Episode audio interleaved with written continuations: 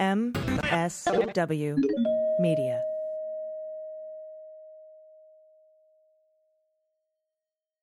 The Daily Beans would like to thank Reel Paper for their support. There are no new trees cut down to produce Reel Paper products. You can sign up for a subscription and get 30% off your first order at R-E-E-L, reelpaper.com slash dailybeans, or use code dailybeans at checkout. And my favorite daily nutritional drink, Athletic Greens, is bringing you this episode of the Daily Beans. Athletic Greens is going to give you a free one-year supply of immune-supporting vitamin D and five free travel packs with your first purchase. Go to athleticgreens.com slash dailybeans to take ownership over your health and pick up the ultimate daily nutritional insurance, and we thank them for their support.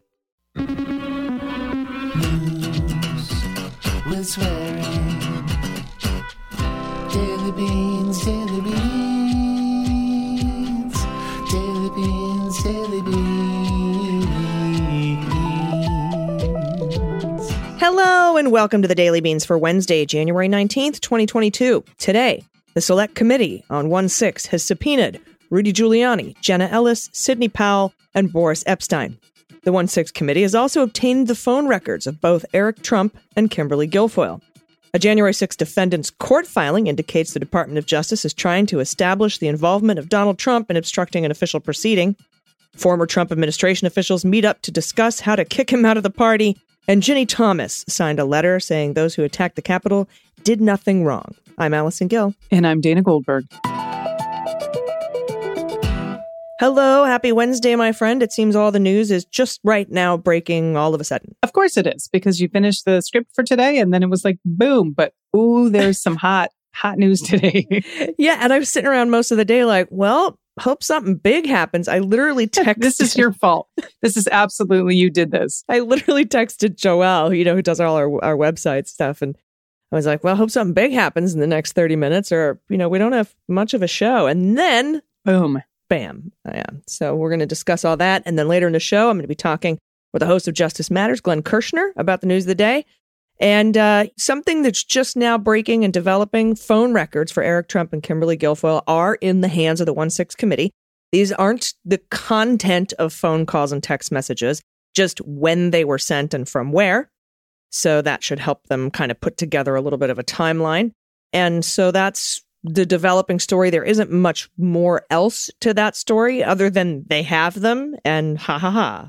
so Which also I think is going to make people nervous. And if that is what comes out of it right now, great. Yeah, and the cool thing is, um, I mean, cool, you know, relatively speaking, Absolutely. is that they can't object to this. There's no, you know, you can't sue. I mean, you- they could sue, but they already have these records. They they subpoenaed them from a third party. They don't really have any say in whether these records are handed over or not. And so it makes you wonder who else's records do they have already? We've we've heard, you know, tell that they were looking into Trump Jr. and uh, you know a couple other people surrounding that, but these are the first ones that we've heard of directly that they have in their hands. So we'll see where that goes. All right. All right, now on to the rest of the news that's also just breaking with the hot notes. Hot notes. All right, January 6th Select Committee has subpoenaed Rudy Giuliani, Jenna Ellis, Sidney Powell, and Boris Epshteyn. In the subpoena to Rudy, I've read all four subpoenas, all four letters. The committee says, quote, according to public reporting, on January 6th and in the days prior, you were in contact with then President Trump and members of Congress regarding strategies for delaying or overturning the results of the 2020 election. Huh. Hmm, obstructing an official proceeding. The footnote, by the way, to that little statement points to reporting that he was at the Willard on January 5th, that he has said to re- a Republican senator, just try to slow it down. And then it references other documents on file with the Select Committee. And we know about that Willard reporting from uh, our friend Hugo Lowell about, well, at least about the phone calls. You know, he was the one to break the story about the phone calls from Rudy to Rudy from the White House. Now, in the subpoena to Jenna Ellis, traffic court lady, they raised the seven state conspiracy.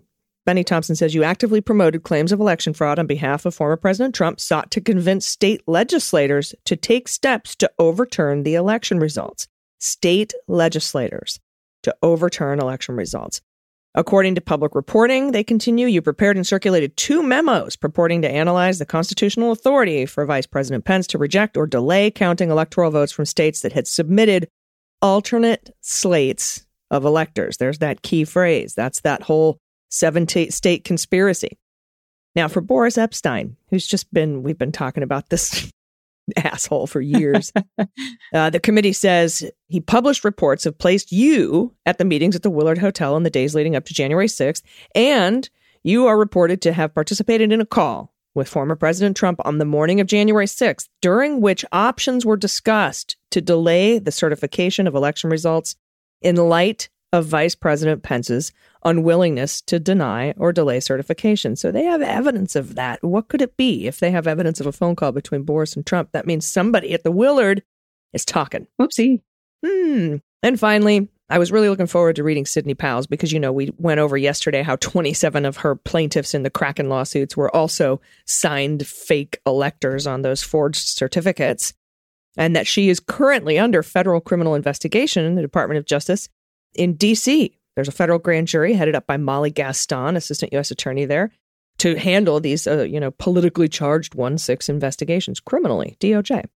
And they say, the Select Committee's investigation has revealed credible evidence that you publicly promoted claims that the 2020 election was stolen and participated in attempts to disrupt or delay the certification of election results based on your allegations. Between mid November 2020 and January 6, 2021, and thereafter, you actively promoted claims of election fraud on behalf of the former president in litigation and in public appearances. The Select Committee seeks evidence you relied upon in making those claims. There is none. And according to public reporting in December 2020, you urged President Trump to direct the seizure of voting machines around the country to find evidence that foreign adversaries had hacked those machines and altered the results of the election. And that's the whole, you know, she's been sued for her slander, for her defamy of, of Dominion, as has Rudy Giuliani for like $1.6 billion. Now, the letter doesn't mention the fact that 27 of her plaintiffs also forged certificates were signatories on those forged election documents. I've reached out to my contacts in the committee to make sure that they know. I'm sure they're aware. And there's also something else I want to consider here. And this isn't in the script. I'm going to go off script a little bit here and put some beans on this because if the committee is working with the Department of Justice Mm-hmm. to ensure that they don't fuck up the Department of Justice criminal investigation into Sidney Powell, there may be some things that they've been instructed not to discuss with her. Absolutely. I don't know that to be the case, but I find it since it's mentioned in the other letters, this, you know, the seven state conspiracy, I find it glaringly absent from this one. And I don't know if that means if that's because of they're investigating Sidney Powell criminally, if that means they're not investigating the other people, Rudy Giuliani, et cetera, criminally for that seven state conspiracy. It's just interesting that it it wasn't mentioned. Now they, you know, they did say, you know, you tried to obstruct the proceeding based on your, you know, election lies and your bullshit lawsuits, but they they didn't mention those plaintiffs. And I thought I thought that was it. So anyway, I reached out to my lines in the committee and said, just you know, I'm sure they know, but just in case, you know, let them know. Well, I look forward to hearing what you hear back mm-hmm. Me too. from your lines. Now, this isn't a raw story. So it's been less than a week since 11 Oath Keepers were arrested with seditious conspiracy. But the spouse of Justice Clarence Thomas believes that, quote, they have done nothing wrong. Now, yeah, Charlie Sykes pointed out to a letter signed by Ginny Thomas, along with many other fringe conservatives like the Family Research Council, the chair of the Tea Party Patriots Fund, and the president of the Club of Growth. The letter speaks out against Liz Cheney and Adam Kinzinger, who serve on the January 6th committee, which bothers Republicans who believe the GOP should be unified in protecting those who participated in the coup, as three retired U.S. Army generals characterized it. So, and this is a quote the actions of Reps Cheney and Kinzinger on behalf of House Democrats have given supposedly bipartisan justification to an overtly partisan political persecution Mm. that brings disrespect to this this is the part that brings disrespect to our country's rule of law legal harassment to private citizens who have done nothing wrong and which demeans the standing of the house now that was the letter that thomas signed Mm. yes They're demeaning the House, not Yes, like Jim ex- Jordan or Matt Gaetz sex trafficking minors or anything, or Marjorie Taylor Greene being fined now, I think like seventy five thousand dollars for refusing to wear a mask all the time. It's, it's them. It's Kinzinger and Cheney. Okay. Of course. Now, this adds to the questions about Mrs. Thomas that surfaced after the attacks at this U.S. Capitol on January 6th. So, on January 6th, she was supporting the violence as it unfolded on her social media When screen captures were being circulated, she promptly deleted her Facebook account, as Law&Crime observed at the time. So she was circulating these, and as soon as she got caught, she was like, no, no, no, no, no. And this is a quote. Even worse, however, is the fact that no matter how far his wife takes her antics, Justice Thomas will likely not face any real repercussions for it. And that CNN noted in their expose of Mrs. Thomas. Went on to say under federal law, justices must recuse themselves from cases in which their impartiality might reasonably be questioned. And I, I do think this is such a case, Mhm. or where their spouse has an interest that could be substantially affected by the outcome. However, such recusals almost never happen on the Supreme Court. The reality is that while Congress can impeach justices for egregious conduct, a step not taken since 1805, there's no real mechanism for enforcing ethical rules against them. Mm, Kavanaugh.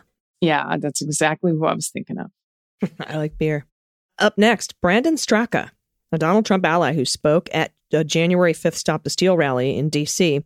and has since pleaded guilty for joining the mob that stormed onto the grounds of the U.S. Capitol the next day, has provided investigators with information they say may impact the government's sentencing recommendation. That's an indication that Straka, one of the few January 6 defendants who is also of interest to congressional investigators, is cooperating with prosecutors in a substantive way. And today, Straka lawyers filed a response to the government sentencing memo that happened a week ago. And they did this in DC District Court. Their filing, Straka's lawyers' filing, says before the court is the sentencing of defendant for a single misdemeanor violation of 40 U.S. Code, Section 5104E2D, disorderly conduct on the Capitol grounds. On this Class B misdemeanor, the government filed a 30 page sentencing position filled with hyperbolic rhetoric, out of context statements of defendant, and non relevant conduct designed to stoke political flames. The government fixates on the defendant's social media following and is apparently attempting to make a public example of a prominent Trump supporting influencer. In its brief, the government attacks defendants' constitutionally protected speech, beliefs, and activities. Okay. I've read, by the way, the government's sentencing memo. It does none of that. This particular filing goes on to say defendant accepts full responsibility for his conduct at the Capitol, has expressed remorse for entering restricted Capitol grounds, and evaluating an appropriate sentence for this offense. The following factors weigh heavily. One, he didn't enter the Capitol. Two, he didn't engage in any violence. Three, he didn't possess any weapons. And four, he accepted early responsibility for his conduct and voluntarily submitted to three separate government interviews. And then the bombshell. the lawyer says during those interviews of Brandon Straka, the government was focused on establishing an organized conspiracy between the defendant, President Donald J. Trump, and allies of the former president to disrupt the joint session of Congress on January 6th. Huh. Look at that. Now, the attorney went on to say Straka denied the existence of such a plot and then cited a since debunked Reuters article alleging the FBI has found scant evidence that the U.S. Capitol attack was coordinated. it was. He insists the government is trying to make an example of Straka, like I said. And as we know, we have clear evidence the Capitol attack was fucking coordinated, if not by Straka and Trump specifically, at least by domestic terrorists like the Oath Keepers, who are now charged with seditious conspiracy. But the key statement here is the feds are investigating Trump's role in the attack on the Capitol. The government asked for four months in their sentencing recommendation, four months of prison time, because Straka is high profile. He's got like a quarter of a million followers. He had calls for an uprising and a civil war on January 6th, leading up to the attack. His lawyers argue that that is somehow protected speech. They also say his calls for a revolution during his rally speech uh, on 1 5 are protected, and that the government should only consider what he did on the day of the attack. And they're asking for no prison time. He's actually spent two days in jail, and they want to call that time served. Oh, good Lord. But during the attack, he prodded rioters to storm the Capitol, and there's a video of him encouraging rioters to take a shield away from officers by force. His lawyer doesn't think that should count against him either. We'll see what happens. I really do have to wonder whether these people went to law school. Mm-hmm. Oh my goodness. Okay. Last story in this segment around three dozen, okay, three dozen former Trump administration officials disillusioned with their former boss and concerned about his impact on the GOP and the nation. They held a conference call last Monday to discuss efforts to fend off his efforts to, in their view, erode the democratic process, several participants told CNN. So these are firsthand accounts. The only items the group seemed to agree upon in its first meeting, however, were that they're not sure what their way forward should be. and that they are way behind in the efforts of former President Donald Trump and his allies to set the stage for 2022, 2024, and beyond. Now, the high ranking participants was former White House Chief of Staff and retired Marine General John Kelly. He told CNN that because of prior commitment, he was only able to monitor about 10 minutes of the call, which lasted about an hour. Why do I feel like that was a really poor decision? Other participants included the former Trump White House Communications Director Alyssa Farah Griffin. She's actually now a CNN political commentator. We've got Scaramucci on the call. Yeah, the call lasted five Scaramucci's, uh, which is interesting. We've got former Homeland Security and Counterterrorism Advisor to Vice President Pence Olivia Troy was on the call. Former Department of Homeland Security official Elizabeth Newman and former Director of the Cybersecurity and Infrastructure Security Agency Chris Krebs. This is among others. We got Stephanie Grisham, who first publicly discussed this group a couple of weeks ago on CNN's New Day, was not on the call because she was sick with COVID 19, although she told CNN she is engaged with the group. Now, in this unofficial group, which has no name, membership, or specific goals as of right now, AG, no direction or anything at all.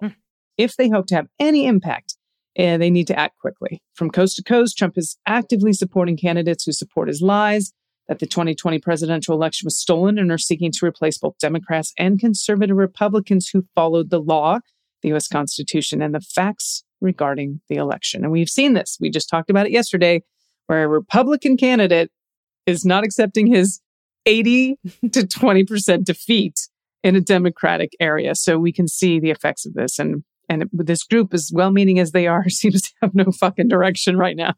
No, no. And, you know, he's supporting all kinds of candidates who want to be secretaries of state and heads of election counting in states like Arizona, Nevada, New Mexico, you know, mm, just whatever random key swing states that he lost in 2020. But yeah, so this is, uh, you know, very big news day. That's very big news. And we will be, as usual, following all of this. And I'll be uh, back right after this to talk about it with Glenn Kirschner, host of Justice Matters. We're going to discuss the news of the day. Stick around. After Hey, everybody, it's AG with the beans. You know, couples have a lot to argue about, but your mattress shouldn't be one of them. Just take the sleep quiz with your partner at helixsleep.com slash dailybeans, and they'll match you to a mattress that works for both of you. Helix mattresses are tailored to your sleep preferences and body type. You can choose between soft, medium, or firm mattresses. They have ones that are ideal for regulating your body temperature. Um, they have mattresses great for spinal alignment, and even a Helix Plus for plus size sleepers. I was matched with the Helix Midnight because I like a medium firm mattress and I sleep on my side. And after sleeping on Helix, I wake up feeling energized and refreshed, ready for my day. They have over 12,000 five star reviews, and they were awarded number one best overall mattress pick of 2020 by GQ and Wired Magazine. Leading chiropractors and doctors of sleep medicine also recommend Helix to improve sleep. They have a 10 year warranty, and you get to try it out for 100 nights risk free. They even have financing option and flexible payment plans available. Helix right now is offering up to $200 off all mattress orders and two free pillows for listeners at helixsleep.com slash dailybeans. That's Helix, H-E-L-I-X, sleep.com slash dailybeans for up to $200 off all mattress orders and two free pillows. And today's show is also brought to you by Reel Paper. Every day, thousands of trees are cut down to make products that are discarded or flushed down the toilet. They just end up in landfills. And our forests assist in battling climate change because our forests remove nearly a quarter of the carbon that humans emit into the atmosphere. So we have to save them, and we can help by using Reel Paper products. Reel Paper reduces deforestation and waste generated by single use plastics. Reel Paper makes toilet paper and paper towels from non virgin tree fibers and no plastic, so no trees are cut down to produce them. Reel has developed a sustainable alternative that preserves the health of our planet and our forests without sacrificing quality. I love mine. My Helix paper towels are super absorbent and dur- like durable. They're sturdy. They got heft to them. And my Reel Paper toilet paper is very soft and comfy, and it does the job. And it's this a small but significant change we can all make. Over 250,000 pieces of single use plastic have already been eliminated by people using Reel Paper. You'll contribute to clean sanitation programs too around the world by using Reel Paper. And I love the fact that Reel Paper's products are sustainable and that by using them, I'm actually contributing to saving our planet rather than contributing to destroying it. Purchasing Reel Paper is simple and hassle free. It's on their website. You can either do a subscription or a one time purchase. All orders are conveniently delivered to your door in 100% recyclable plastic free packaging too. So if you head to reelpaper.com slash dailybeans and sign up for a subscription using our code dailybeans, all one word at checkout, you'll automatically get 30% off your first order. That's Reel Paper, R-E-E-L-P-A-P-E-R dot com slash dailybeans, or enter promo code dailybeans to get 30% off your first order. Reel Paper is toilet paper and paper towels that changes lives. Everybody, welcome back. I'm joined today by the host of Justice Matters, one of the most important, I guess, YouTube shows. Is that what you would call it? I guess. And uh, podcasts out there. It's Glenn Kirschner. Hi, my friend. How are you? Hey, G, how are you? I was waiting all day for news to break so I could write a script for a show today. And then, right at the end of the day, for some reason, bam, bam, bam, we got all these uh, stories. Now, I will say this, though. Earlier on today, Hugo Lowell from The Guardian, who I've, I've spoken to on several occasions, said that it looks like members of the 1 6 committee are perhaps reticent to subpoena members of Congress who were involved in the insurrection because it, you know, they're afraid of payback from the Republicans next year, as though Republicans next year aren't just going to do all this stuff anyway. Go hard or go home. Because is there anybody in their right mind who would say, you know what? Maybe if we play nice with the Republicans, maybe if we decline to subpoena members of Congress who plainly have information relevant to the insurrection, maybe the Republicans will treat the Dems well when and if they take power. I mean, what kind of special insanity is that? Of course, the Republicans are going to mistreat. You know, they beat the Democrats like a rented mule every chance they get, and they're going to do it again when they take power, regardless of whether the Dems play hard or play soft right now. They have to play hard. And we can forever debate and discuss and, you know, legal navel gaze the question of can Congress subpoena one of its own? There's no answer to that question. Importantly, there's no prohibition. There's no law. There's no statute. There's no case precedent that says Congress can't do it. Inferentially, I would suggest that leads to the, the conclusion Congress can do it, but there's only one dang way to find out. Do it. Just like we need to start considering fighting corruptly delivered presidential pardons. You don't know what you don't know. Get these things into the courts, get some precedent, AG, so we're not finding ourselves in the same position a year from now, four years from now, 10 years from now. Yeah. And to tell you, about a week ago, I might have said, uh, you know what? What if you subpoena them and because they're members of Congress or because of certain clauses in the Constitution, speech or debate clause, the Department of Justice is reticent to actually indict them for criminal contempt. And even if they do, by the way, it's a 30 day sentence and it's going to happen probably in a year and a half. So, you know, so even if that does happen, it's, it seems like a kind of a lot of dust to kick up for a little bit of noise. But a week ago, I might have said, mm, I don't know if we've got a, a ballsy enough DOJ for this. But with the seditious conspiracy indictments from Matthew Graves in the DC U.S. Attorney's Office, I feel like who would be the ones? Uh, that would be the office that would be responsible for indicting.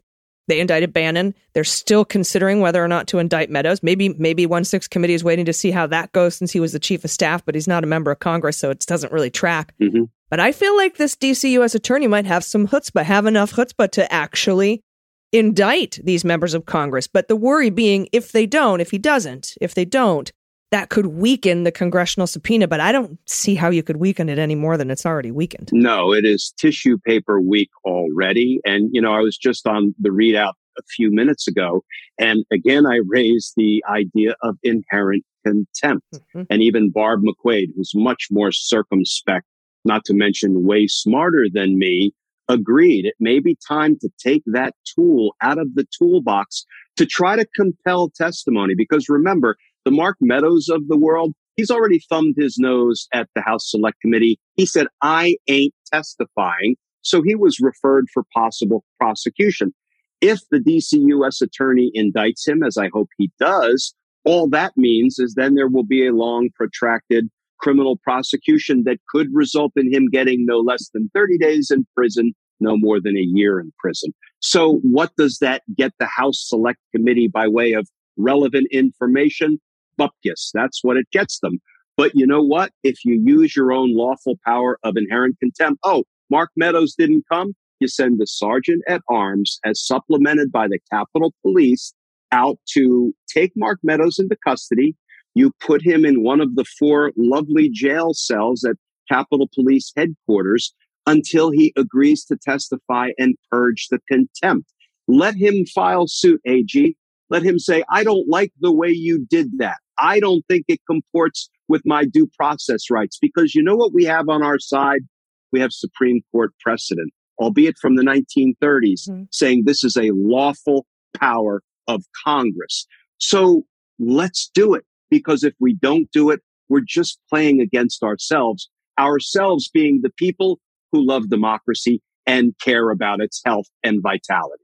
Yeah, or you could even pass some constitutional due process by way of a resolution that would only require a majority of votes in the House of Representatives. I know that Ted Lieu has written one up, but it doesn't offer any confinement, it just offers really heavy fines. I think you need to go with the confinement. And that's why I'm I think if Department of Justice would come in and subpoena these folks to a grand jury and they failed to show up, then we have civil contempt. And that's what happened with McDougal, right? When she was jailed for an additional 18 months during Whitewater.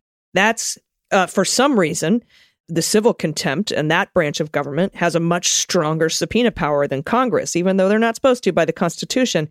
That's something I think needs to be done.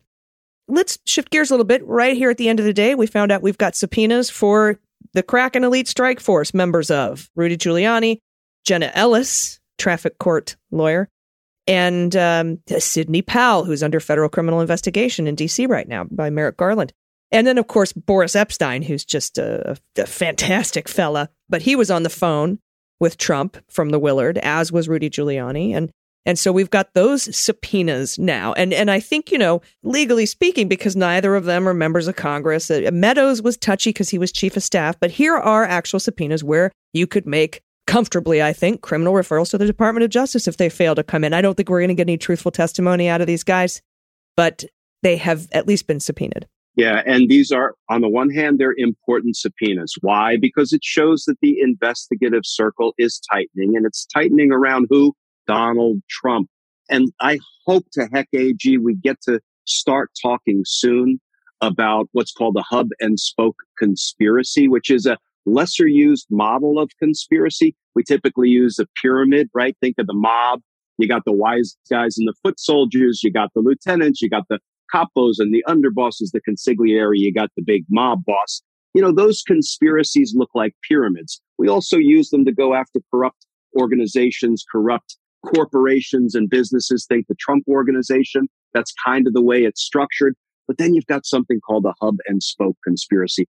I don't want to take up too much time because I hope we're going to get to, to talk in great detail about this in the future because Donald Trump is at the hub and you have all these spokes that radiate out.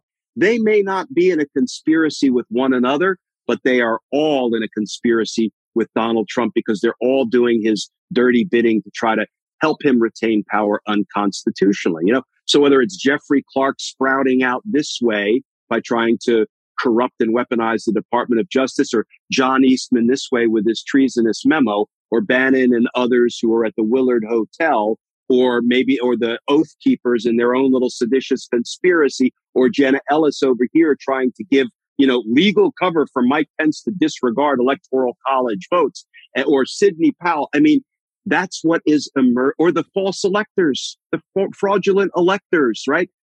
It's a hub and spoke conspiracy, and I hope the Department of Justice starts getting after it. I believe they're already investigating it. I got way off track. Let me go back to these subpoenas because they're important, right? Because the criminal circle is tightening around Donald Trump, but I don't want to rain on the subpoena parade because these subpoenas are only as good as the evidence they produce. And look at what the Mark Meadows subpoena has produced. Not a whole heck of a lot, nothing by way of testimony. So let's see what these subpoenas produce. I'm with you that these people should not only be referred for prosecution, which is wonderful, punish them if they decide to refuse to comply with the subpoena, but let's also use the inherent power of contempt to compel in real time their testimony. Here's the other thing. These characters, all of them are likely going to have Fifth Amendment rights against self-incrimination. So Giuliani, we all know is under federal investigation. Heck, a federal court judge in New York concluded there was probable cause to believe there was evidence of crime in Rudy's electronic devices. We know he's under criminal investigation. it is not a heavy lift for Rudy to walk into the House Select Committee and say, uh, yeah, I invoke my Fifth Amendment rights. So if, you know, his lawyers will undoubtedly advise him to do that. I know it's a bad look, but, you know, most of these witnesses, I think, have a viable Fifth Amendment to invoke. And that is one way they can lawfully dodge the subpoena, lawfully avoid testifying before the House Select Committee. Mm-hmm. And us not hearing that uh, Rudy Giuliani might be criminally being investigated by Department of Justice for his participation in the insurrection doesn't necessarily mean that it isn't happening because in those seized devices, which were taken in April, by the way, well after January 6th, Barbara Jones, a special master, is going through them looking for, I almost said fraud crime exceptions, but looking for executive or Attorney client. attorney client privilege. And if there are uh, crimes uncovered in that, if the Department of Justice in the warrant to seize those devices wasn't already looking for January 6th stuff, all they need to do is, is is issue another warrant to get those materials. They don't have to call him in. They don't have to subpoena him. We don't have to hear about it. It could all be real hush hush behind the scenes. And then the same with Sidney Powell. I noticed in her subpoena they didn't mention the fact that 27 of her of her Kraken lawsuit plaintiffs are also people who signed their names to fake election certificates. That wasn't brought up in her subpoena letter which made me kind of wonder hmm, is the Department of Justice already investigating that? And is that something that the co- committee spoke with the Department of Justice about? Perhaps to leave that one alone for now. Or, you know, I don't know. I'm not sure how it works. But, you know, like you've told us several times, if you're a prosecutor, you want to get that information first before you release these witnesses to any kind of a congressional committee. Yeah. And that's really the curiosity to me is how it is the Department of Justice is letting the House Select Committee, no offense, but a bunch of members of Congress, a bunch of politicians who are not necessarily investigating this as a prosecutor would. How are they letting members of Congress be the first ones to put their hands, so to speak, on witnesses and develop their sworn testimony? Because that can be perilous to a, a, successful prosecution down the road. That's a curiosity, but listen, Merrick Garland and his top officials understand all this. They know all this. I have no doubt in my mind they have a plan. It may be an unconventional plan, but you know, they're executing the plan in the way they see fit. And just because it's not following the normal model, I don't equate that with they're not investigating Trump and company. No. And Zoe Lofgren told, I think it was Chris Hayes, it was somebody on MSNBC, Zoe Lofgren, who's on the committee, said that many of the lawyers running the 1 6 committee and doing the questioning are former U.S. attorneys. So I, I thought that that was very, uh, I thought that was very interesting because that would mean you know what? I don't know what it would mean, but it's it's an interesting well, let me point. Add, let me add an important piece to this. You know who the chief legal counsel is for the one six committee? It's a guy named Tim Heaphy. Okay. Tim is a longtime colleague of mine. We started together at the U.S. Attorney's Office. He was part of the RICO prosecution that I was part of. There were three RICO trials. He did the first, I did the second, and the third. I know him extremely well, and I'll tell you, he is all about a an aggressive investigation to hold all wrongdoers accountable. And he's a trial lawyer's trial lawyer. I've watched him try cases and was inspired by the way he prosecuted cases. I saw him give an opening statement in part one of our RICO trial against the biggest gang ever prosecuted in Washington, D.C., the Kevin Gray Rodney Moore crew.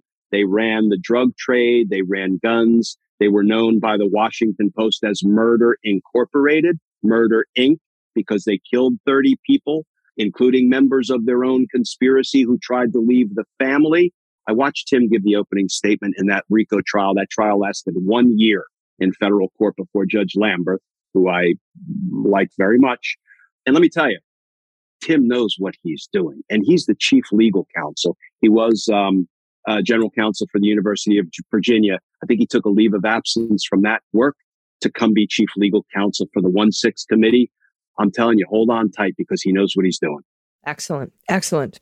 And I, I do hope, despite there seeming to be signs or reporting that the committee is working closely with the Department of Justice, I can't see former U.S. attorneys sitting and working on the 1 6 committee without making sure that things are cleared up with the, with the Department of Justice. Like it won't just slip your mind, but you're a former U.S. attorney. It doesn't. That doesn't make sense to me. All right, thank you very much, everybody. Check out Justice Matters. Glenn Kirschner, I appreciate your time. Thanks, AG. Everybody, stick around. We'll be right back with the good news. Hey, everybody, it's AG for the beans. Let's talk about something I use literally every day. It was so easy to add to my routine, and it's made such a huge difference. I started taking athletic greens because it's a way to simplify my daily nutrition. I got a lot of gaps in my diet because I'm paleo and I fast intermittently. Their category leading superfood product provides comprehensive, convenient daily nutrition all in one place. One delicious scoop of AG1 contains 75 vitamins, minerals, and whole food ingredients, including a multivitamin, a multi-mineral, probiotics, a green superfood blend, and more. Athletic Greens is a huge benefit for my lifestyle by being so convenient and so easy to use. And I just get all my complete nutrition in that one delicious scoop. I even travel with it so I can keep my energy and immune system at its peak wherever I go. One scoop of AG1 replaces multiple pills or products, and it fits with keto, paleo, vegan, dairy free, gluten free, and vegan lifestyles as well. AG1 has less than one gram of sugar, it's got no GMOs, no chemicals, and no artificial ingredients, and it tastes amazing. Uh, I also love that Athletic Greens is climate neutral certified. That's awesome. And they support projects protecting old growth rainforests. And we know how important that is. And for every purchase, they donate to organizations helping to get nutritious food to kids in need. How amazing is that? So do something good for yourself and the planet and kids with Athletic Greens. To make it easy, Athletic Greens is going to give you an immune supporting free one year supply of vitamin D, which is really great for the winter, and five free travel packs with your first purchase. Just visit athleticgreens.com slash dailybeans today. Again, go to athleticgreens.com slash dailybeans to take control of your health and give AG1 a try. You'll be glad you did. All right, everybody, welcome back. It's time for the good news.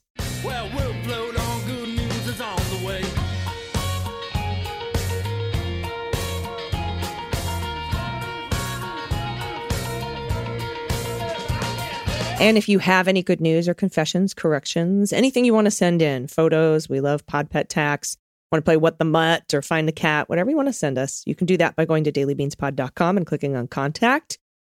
Um, let me do the first two here because they're pretty short. Sound good? You got it. Sounds great. All right. First up from Jim correction and a request.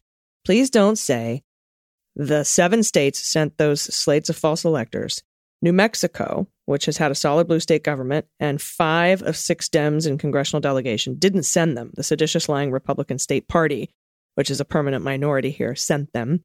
And it was a surprise to the rest of the state when we heard about it. I got you, Jim. Uh, yeah, these are all uh, fake electors sent by shitbags, not anything official.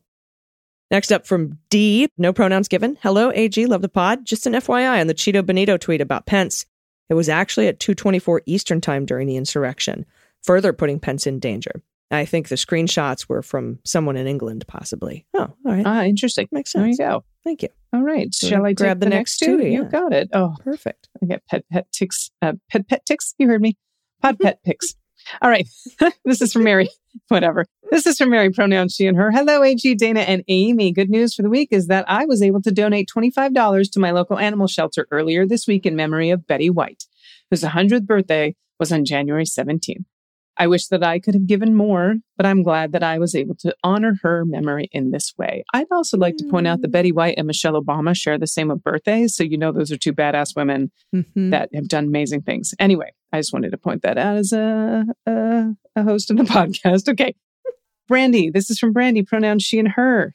Just started listening to your podcast and loving it. My coworkers probably think I'm crazy with my sudden bursts of laughter, but I'm fine with that. Here is my pet tax. This is Doc, our 16 year old Jack Russell, and his little brother, Washoshe. I kind of love that, Washoshe, which means daring warrior in Lakota. Hmm. Oh my gosh, wonderful. He's so smart and full of energy. He keeps the old man on his toes. He's a two year old papillon. Papillon. How do you say that? Papillion. Papillon. Papillon. Thank you. I knew that the LL was not a hard L, but I couldn't remember. A two year old Papillon. My husband and I love going home after a long day and spending time with our babies. Look how cute this dog is. and This see, because papillon is French for butterfly. Oh, So does that make sense with the ears? of course. Thank you. Yeah. Papillon. Look. Oh, Oh, the, the- face, the little smile on the papillon's face is just so adorable. Oh, Look these dogs are beautiful. Thank you for this. So cute. Thank you for sending those in. Oh, next up, it's Kitty. Roberta, pronounced she and her, to the wrangler of the Flying Hope Monkeys, Beans, Queens, and fellow Leguminati. Follow up, Jizzy. Gizzy is pronounced like Lizzie, as in Liz Warren. Yeah, I know, but is it Gizzy or Jizzy? Yeah, we're not, we got the end. AG's a little confused about the beginning because Jizzy doesn't sound like it should be the name of an animal. Gizzy, mm-hmm. on the other hand, because AG sometimes thinks like a very teenage boy. I do. Or you know what? Also a teenage girl, because we think they think about this stuff too. Uh, so that was the confusion, Roberta. So we'll finish this, but if you can can clear up the first part for us, that would be fantastic. Hard G, hard G GIF, hard G GIF. Uh, pronounced like Lizzie, as in Liz Warren, whom I voted for and adored. She was my first choice too. I love you gals, like flying monkeys love ripe bananas. I'm leaving you with a pod pet pick tax. I have a Louie Gohmert is dumber than. Louie Gohmert is dumber than himself because no one is as dumb as that useless mass. That's all right. I like that one. Look at the kitties. Oh, there's some. There's one in a box. That's very good. Oh my goodness. Oh, that orange tabby is ad- adorable. Look at that man cat. Face. I love that that kitty in a box is very asleep too. Soup's comfortable. Super comfortable. Yep. All right. Do you take the next one and I'll take the last one? You got it. We look forward to hearing back from you again, Roberta. We need clarification. All right. This is from Mommy Salami. Pronounced she and her. Hi, Beans Queens. Wanted to extend the holiday season with my favorite roll recipe.